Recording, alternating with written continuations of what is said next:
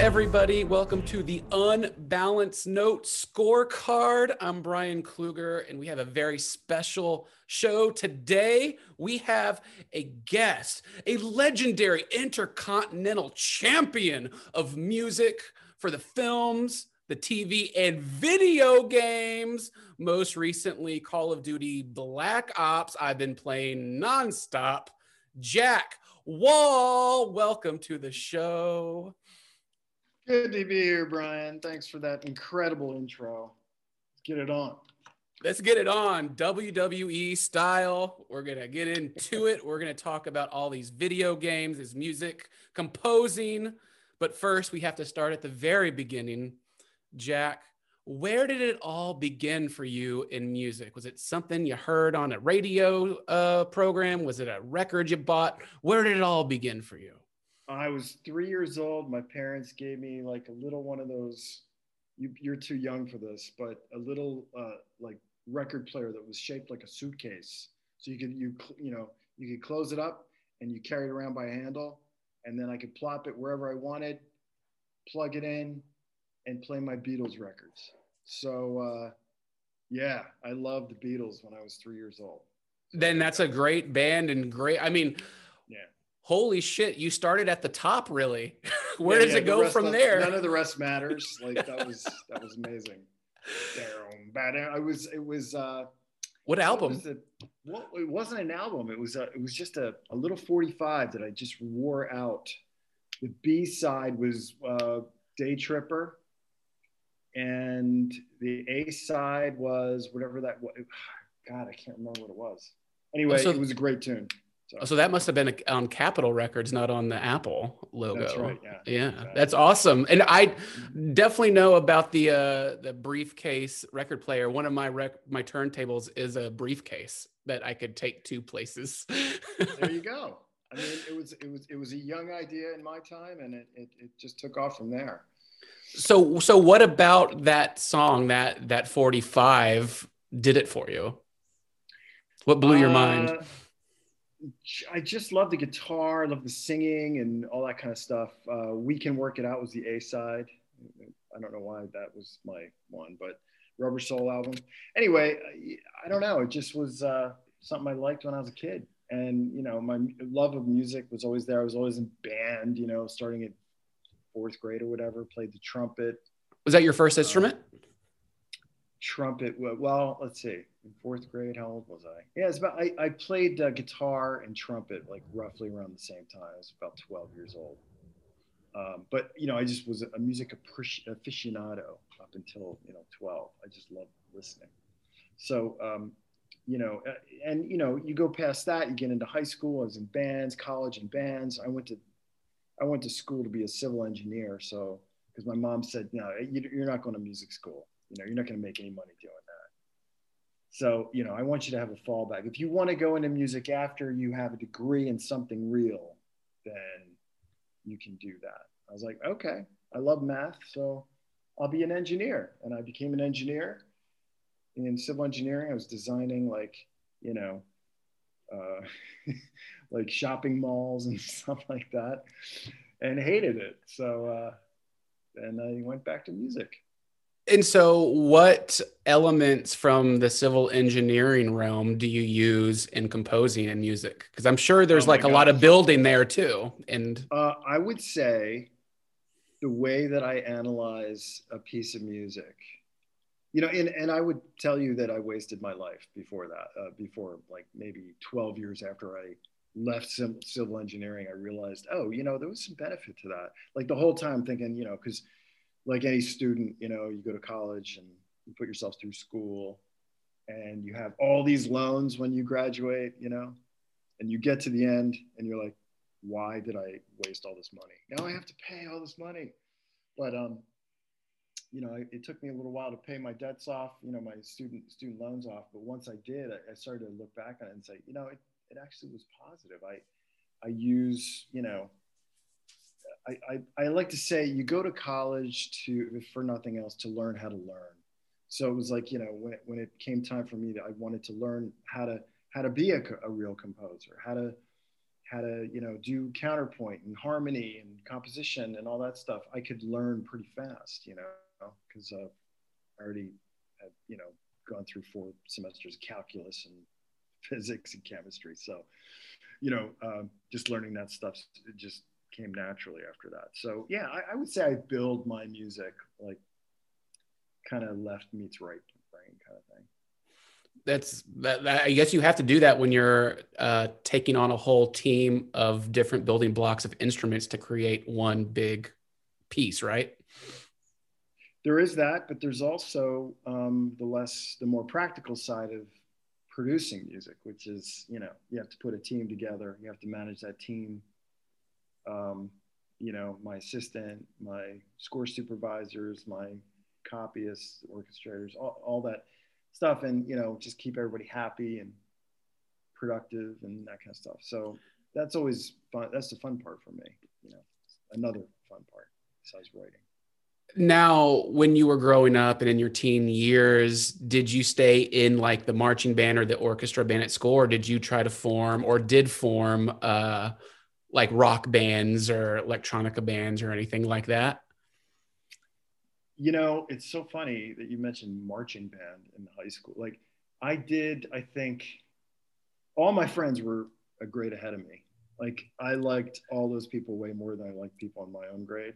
Yeah. And, and and I'm not saying I didn't like people in my own grade. I'm just saying I I just had really good friends that were older than me, so I just hung out with them.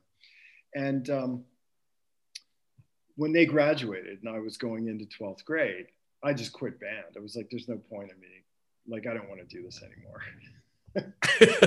so you know, at that point, I was like, instead of that, I'll do. I'm gonna play. I just want to play in bands and form a band and play. You know, just play my guitar instead of instead of my trumpet. So yeah, I was in, and I was never interested in film music or the equivalent, which is you know video game music today. Like I, that wasn't interest. You know, even a, a possibility when I was in high school. That was just not even there that that came way later. So um, that's kind of bizarre that I ended up doing that in a way.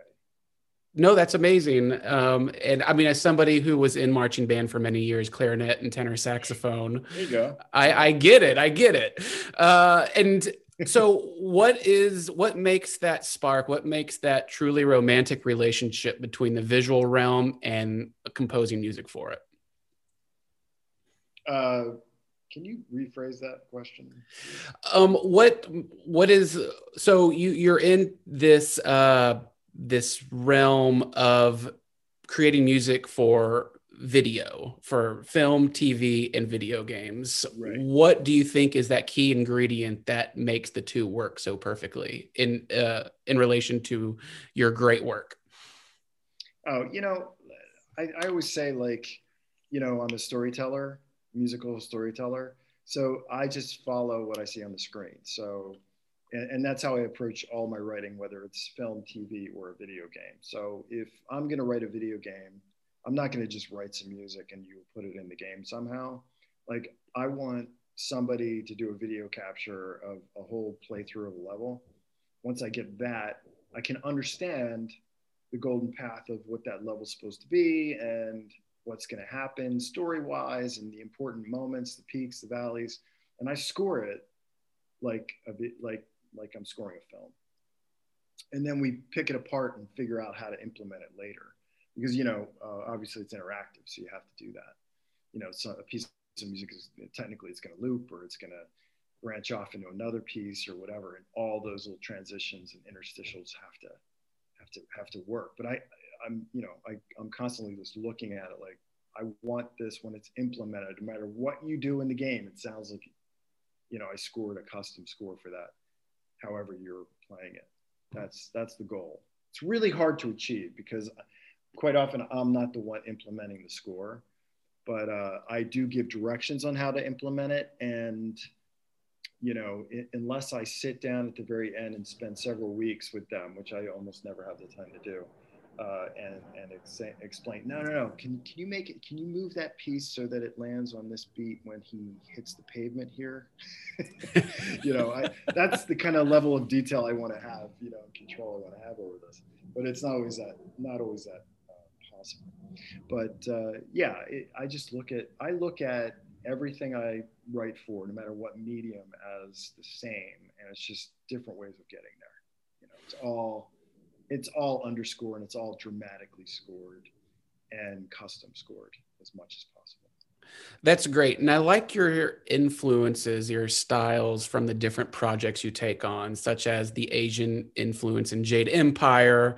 And then when you get into the Call of Duty games, uh, there's a mix of kind of like the rock with the heavy guitars, mixed with kind of like this 80s goblin esque synth pop that I really love.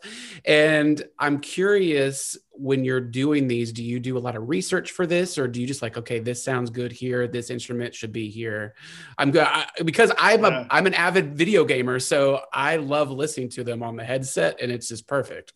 That's awesome yeah, you know, I I definitely spend like uh, I'm gonna say at least at least a month in the very beginning, uh, digging into every aspect of the story, the the artwork, what you know, what is you know who the main characters are, what their motivations are, what you know, what is the goal of this game? Are there multiple endings? If there are multiple endings, are they you know what are they and how do they work?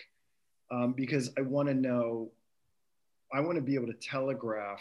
I, I always want there to be a beginning, a middle, and end to the score in sort of a 30,000 foot level view of that whole thing, where I'm going to introduce at the very top the themes that you're going to hear throughout the game. Throughout the game, you're going to hear them in different ways. And at the end, you're going to get a big ass honking epic kind of, you know, version of that main theme or whatever it is. So that's what I endeavor to do. And it, it, you can't do that without really spending time trying to understand the structure of what the people you're working with are trying to make. And uh, so I, I really do try to dig in as much as I can. I read all the scripts. I read, you know, any materials. You, just give me everything you got. You know, I just spend days just looking at that stuff. And then I'll, before I even write a note, I'll, you know, we come up with all the technical, you know, technical specifications. What's the file naming convention because something especially in video games like you don't have that as much. I mean file naming conventions are pretty simple in, in film and television. It's like what reel are you on and what order is the piece of music? And that's it's 1m1 1m2 1m3 2m1 2m2 but when you get into video games it's different because you have different levels. So i, I have uh, you know this nerdy video you know file naming convention i come up with and and that's how we work. And once, but once you have that, then nobody gets confused later on and is naming things differently. And you know, it's pretty easy to find out what you know if I replace a file later because a lot of times I'll, you know, you put things in the game itself that aren't finished, right? They're they're just mock-ups, and then later on, after you record and produce that and deliver final files, they have to be the exact same file name but with an appended, you know, underscore live or whatever it is. So we know what to replace and, and what is what is the right version.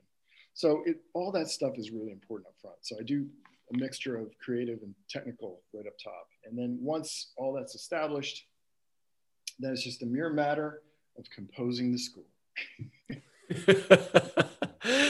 the the just the, the small little easy task, right? yes, and I and I stole that quote from John Williams. So it's You did? Have you have you ever worked with John? No, no, no, no.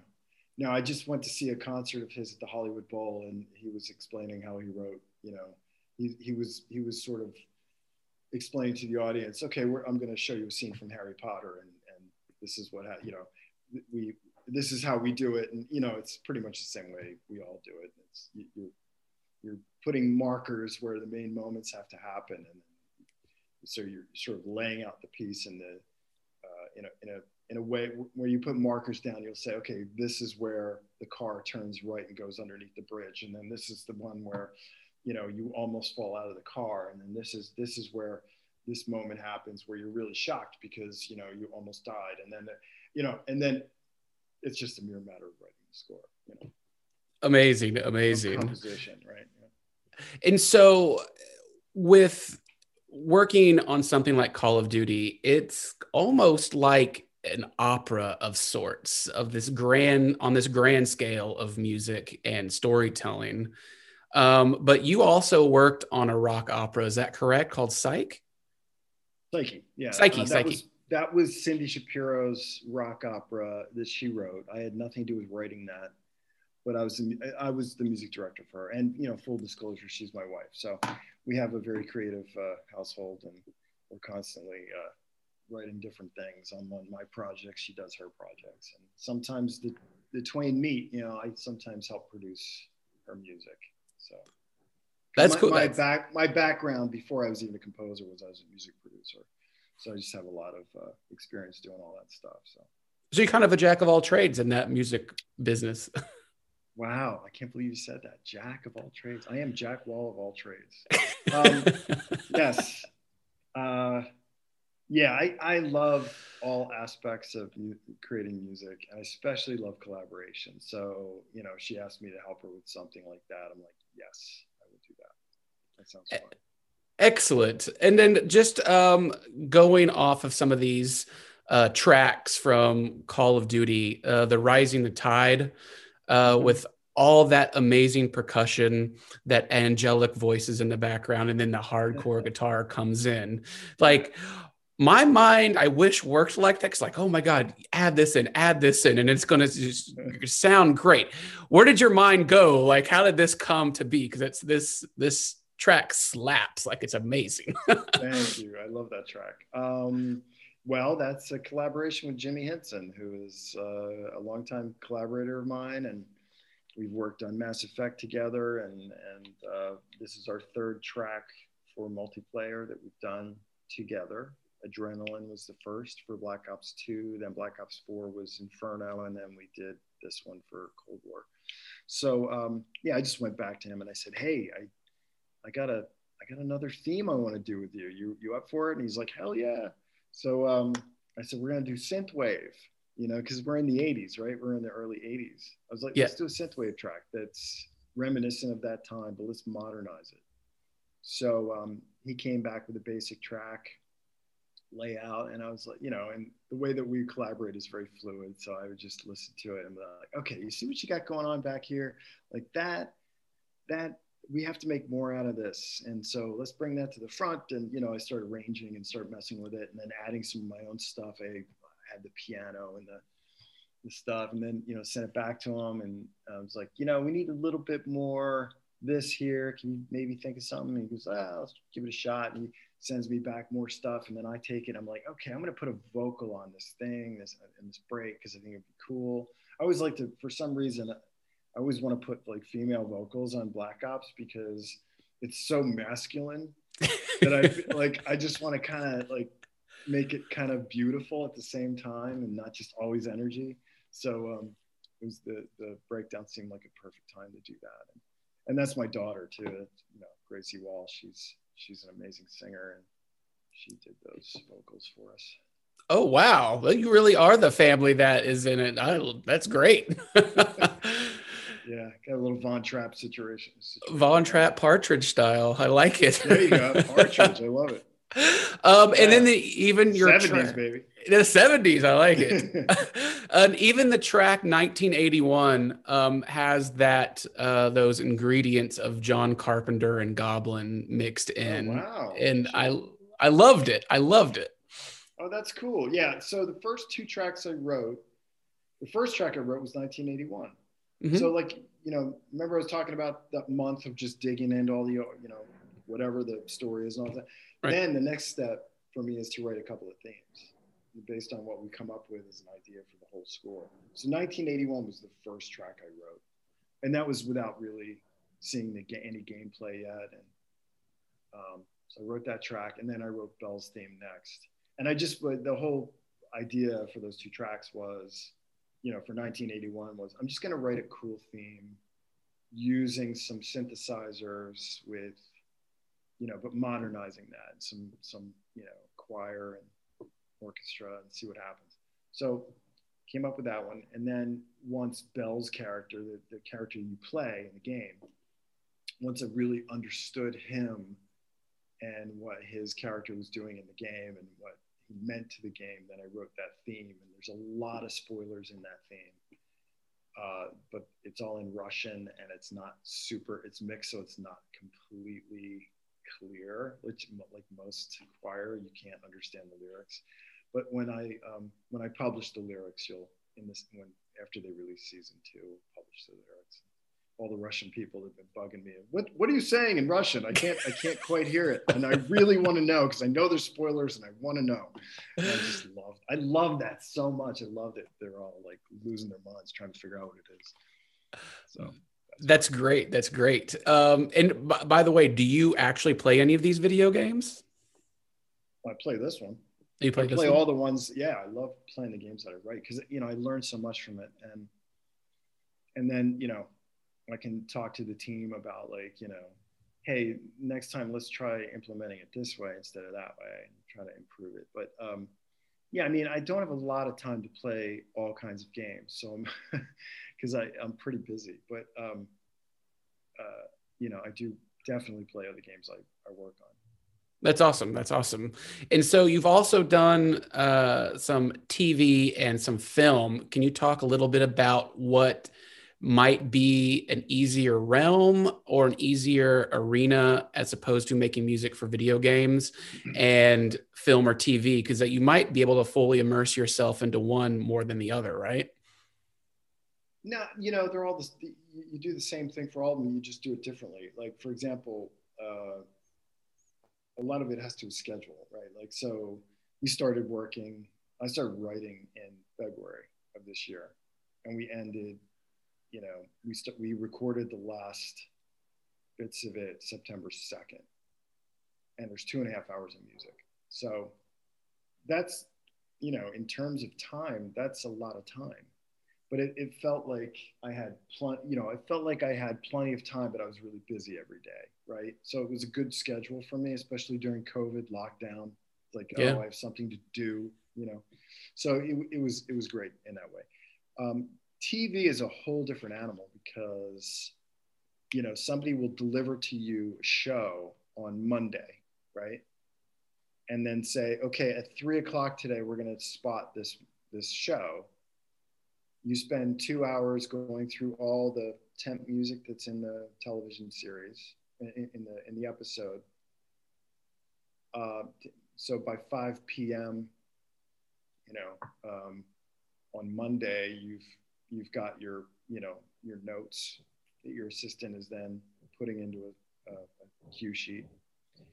And then by Saturday or Sunday, you've delivered 35 minutes of finished music for that show. oh man, because in the in the industry, or, fr- or Friday, you know, it's right. Sort of Friday, and then you'll get notes over the weekend and have to be done for the next episode that begins Monday.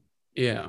So uh, it's it's like a, a steamroller that's coming at you really slowly, but it's like not slowly, but you you know you can stay ahead of it. But if you get tripped up, it's going to just run you over, you know, and they're just going to have to call somebody else who can handle the pressure.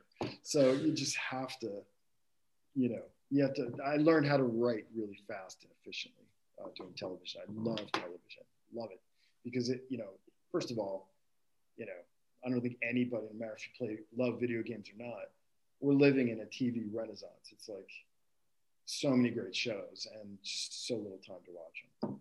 But um, yeah, I, I, love and talk about storytelling. You get to establish themes and stuff, and you bring them back at the right moment in episode nine or whatever. It's just amazing. So uh, that's really just satisfying for me as a composer. Film, on the other hand, is wonderful in that you've got this really contained two hour experience that you come up with themes and all this all these kinds of things and you you get to create this sort of longer format television show and you have maybe a little more time. You have like five six weeks to finish. Um, so uh, but that's a lot to do in five or six weeks especially if you're recording an orchestra and all that stuff for it so um, but yeah, we we we record and do everything the same way for everything. It's just the time format is really really different. Now, be coming from the engineer background, do you prefer to do everything analog as opposed to digital, or a mix of both? Uh, I don't. I, I am not a purist, analog purist at all. As a matter of fact, all the synths I use except for one were were digital synths. Like for example, I use a lot of the Arturia plugins for synthesizer. They're all the Moog uh, physical models of those old, you know, Moog synthesizers. Like I use in particular on, for this project, I use Moog Modular, the Mini Moog, and um, what's the other one? The uh, CS80, okay. uh, which is great. Um, like that for Bell's theme, that do do do do do do do. That that theme is all from the Moog Modular. I just programmed that patch and made it from scratch. And had fun with that one. Um, and then uh, you know some stuff from u-he, which is the Zebra, HZ, and Diva, and stuff like that. Um, Omnisphere is in there too. Uh, I do own a, a Sub 37. Okay. It's a, a nice a nice analog mono you know, beast. uh, which uh, you know, but I don't want to use the old ones because you know the temperature can change and the you know Good. suddenly everything's out of tune. So I like I, I there it's like having an old you know Volvo or something, or, right? Or an old Beetle from the '60s, and it's just is it going to start today? I don't know. um, yeah, not my thing. All right, I, am curious about that. Um, also, let's get into some fun questions. Uh, how many instruments are you fluent in? Fluent, probably none.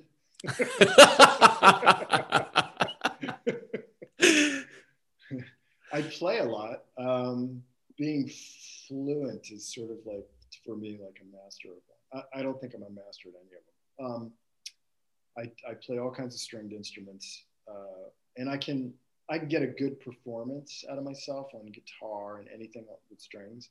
But you know, I play a little piano. I, you know, I'm certainly not a piano player.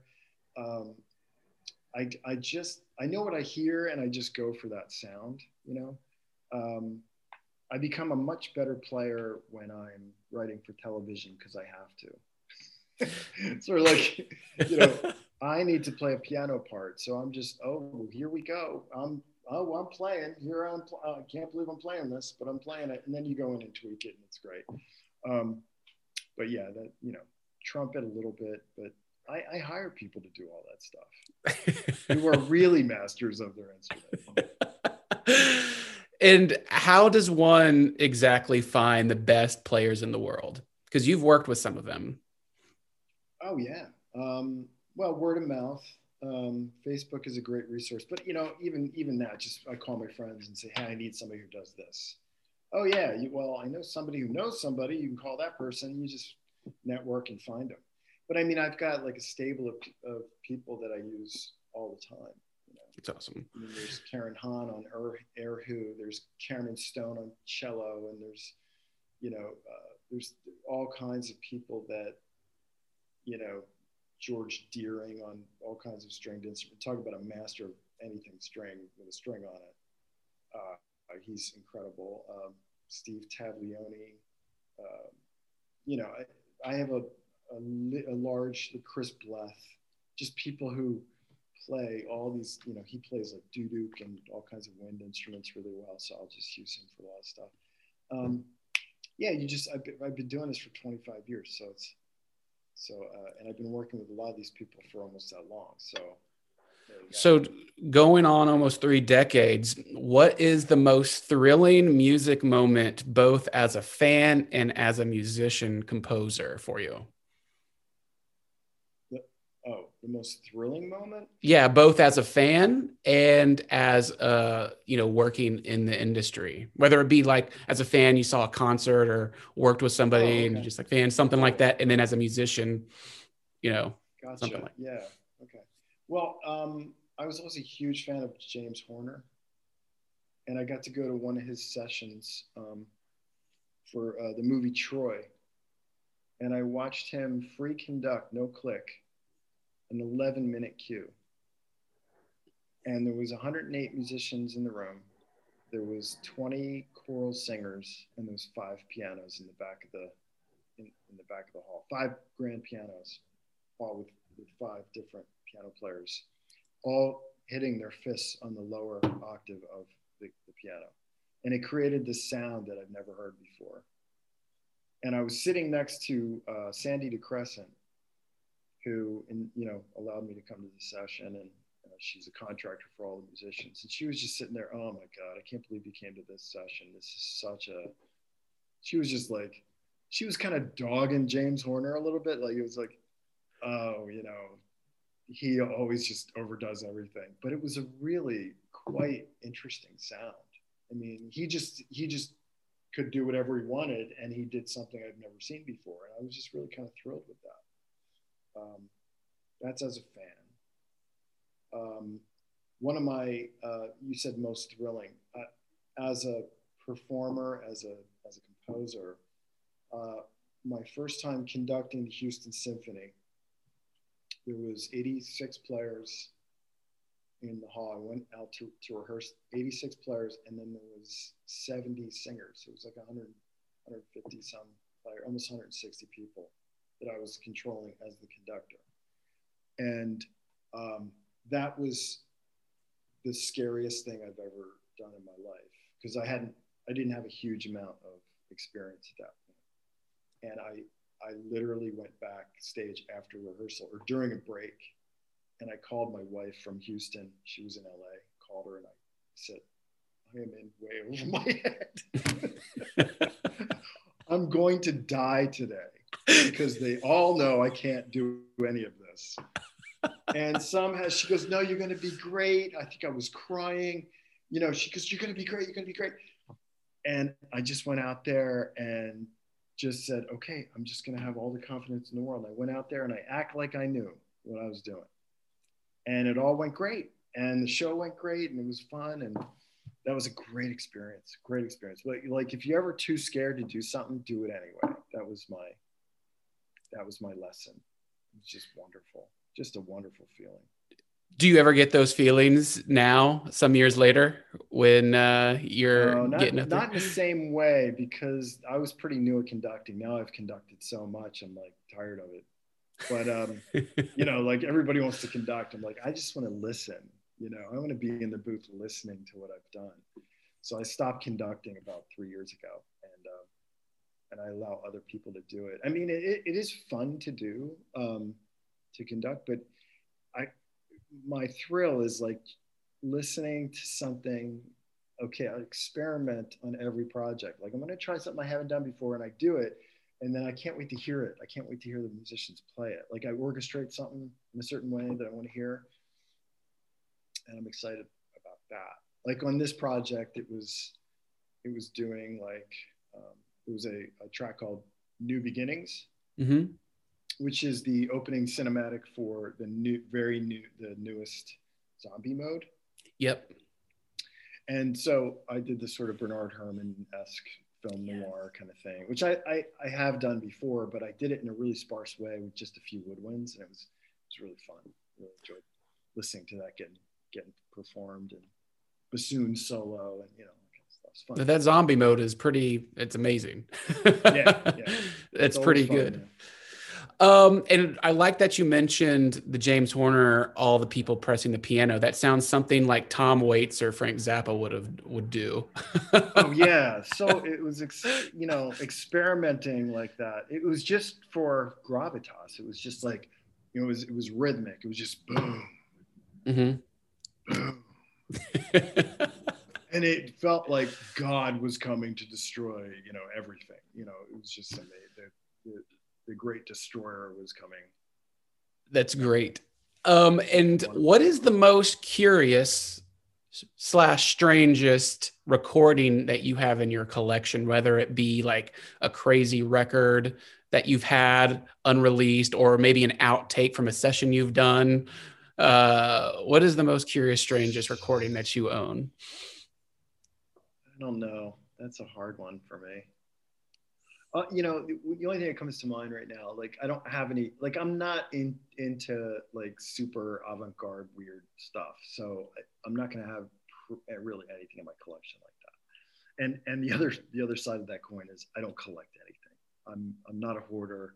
Like I'm like Marie Kondo. I just want to get rid of everything that's. I'm going to declutter my world as, as much as I can. But I will tell you this one thing that I um, that that I, that was just one of those serendipitous things where uh, we were recording Snakeskin Boots a few years ago in the studio with a big band. Do you know? Do you know that song? Snakeskin Boots. With that? Yeah. Yeah. So um, uh, it was that and Cold Hard Cash. It was Cold Hard Cash. So it was, it was the ballad with uh, Antonia Bennett. Tony Bennett's daughter was singing. And Okay. I had everybody in the same room. It was pretty awesome. And we're going, we're doing a take. She's singing, everybody's playing. And one of the trombones, one of the trombones fucked up.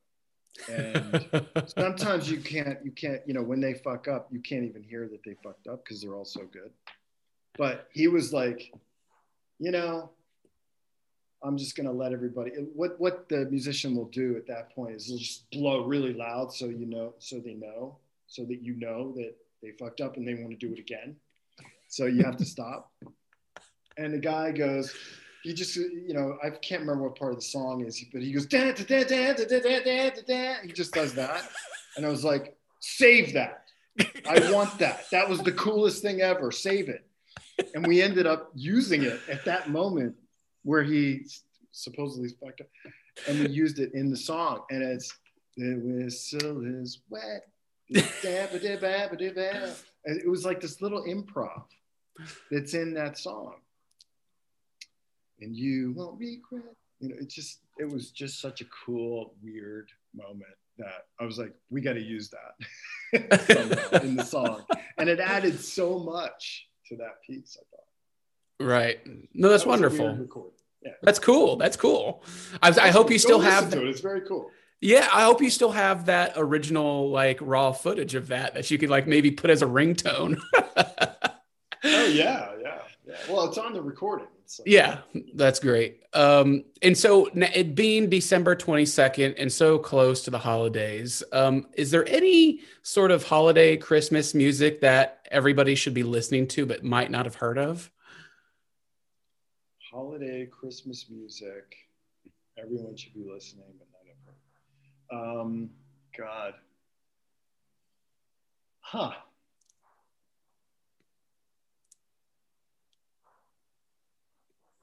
I need my wife for this one. Um, if Allan Sherman has any Christmas music, that needs to be listened to as soon as possible. It's just he's such a funny guy. I don't know if he did any Christmas. He's he was he was sort of like the 1950s version of Weird Al Yankovic. You know, he would take a song and butcher it, and right? parodies of it, and he was just the funniest guy ever. He was like a comedian, you know, just like Weird Al. So he was like the original Weird Al. But I, I would definitely research him and see if he's done any any because I can't think of anything right now, but I'm sure that he's done holiday stuff. Perfect, perfect. Um, and my, my my last question for you. Uh, so obviously you're such a huge purveyor of motion pictures, television, video games, and music. Are there any particular sequences or scenes in movies that have always stuck a chord for you, music related, that just inspire and you're like you're going to work or you just wake up, you're like, oh, this scene in this movie is just with the music, it's just it speaks to me still. Um, you can edit out all the silence. It's going to sound like I'm really smart. the. I'll, I'll put I'll put on the Jeopardy theme song for that. Perfect. Yes, Jeopardy theme song. That's it. That really every time. You know, I, I don't even have to answer. You can just play that theme. Uh, let's see. I don't know. I, I have a terrible memory for for sort of um, trivia and things that like that's always on my mind like that. Um, no, I, I can't really honestly. I can't really think of anything. If I if I do think of anything, I'll let you know. But like that's not really how my mind works. You know, I've just given up on that. Like, there's a lot of people who are like, oh yeah, this, this, this, and this, and just like that. I, I just can never think of that stuff. So I'm just gonna politely say I'm sorry.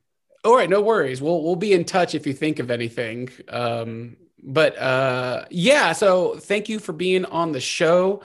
And the spotlight is on you now. Uh, please tell everyone where to find you online, where to listen to your music, maybe in the vein of a Philip Glass. Philip Glass. do, do, do, do. That's, I'm just kidding. yeah, uh, well, um, my, my website is jackwall.net. Um, and uh, um, I have, I don't know, a dozen or so albums on Spotify and Apple Music, and you know, uh, just look for Jack Wall, and you should be able to find things. Excellent. Effect and all kinds of you know game scores and movie scores and and uh, Shadow Hunters is uh, there's a, a, TV show with a you know soundtrack out with my music on it, and um, enjoy, enjoy, and have a great holiday. Yes, you. Merry, you Merry too. Christmas, Happy Hanukkah, great. Have a good Kwanzaa. Yes, yes, very much all indeed. All the other things, and then you know, a great. Please, let's all have a better 2021 than our 2020 was.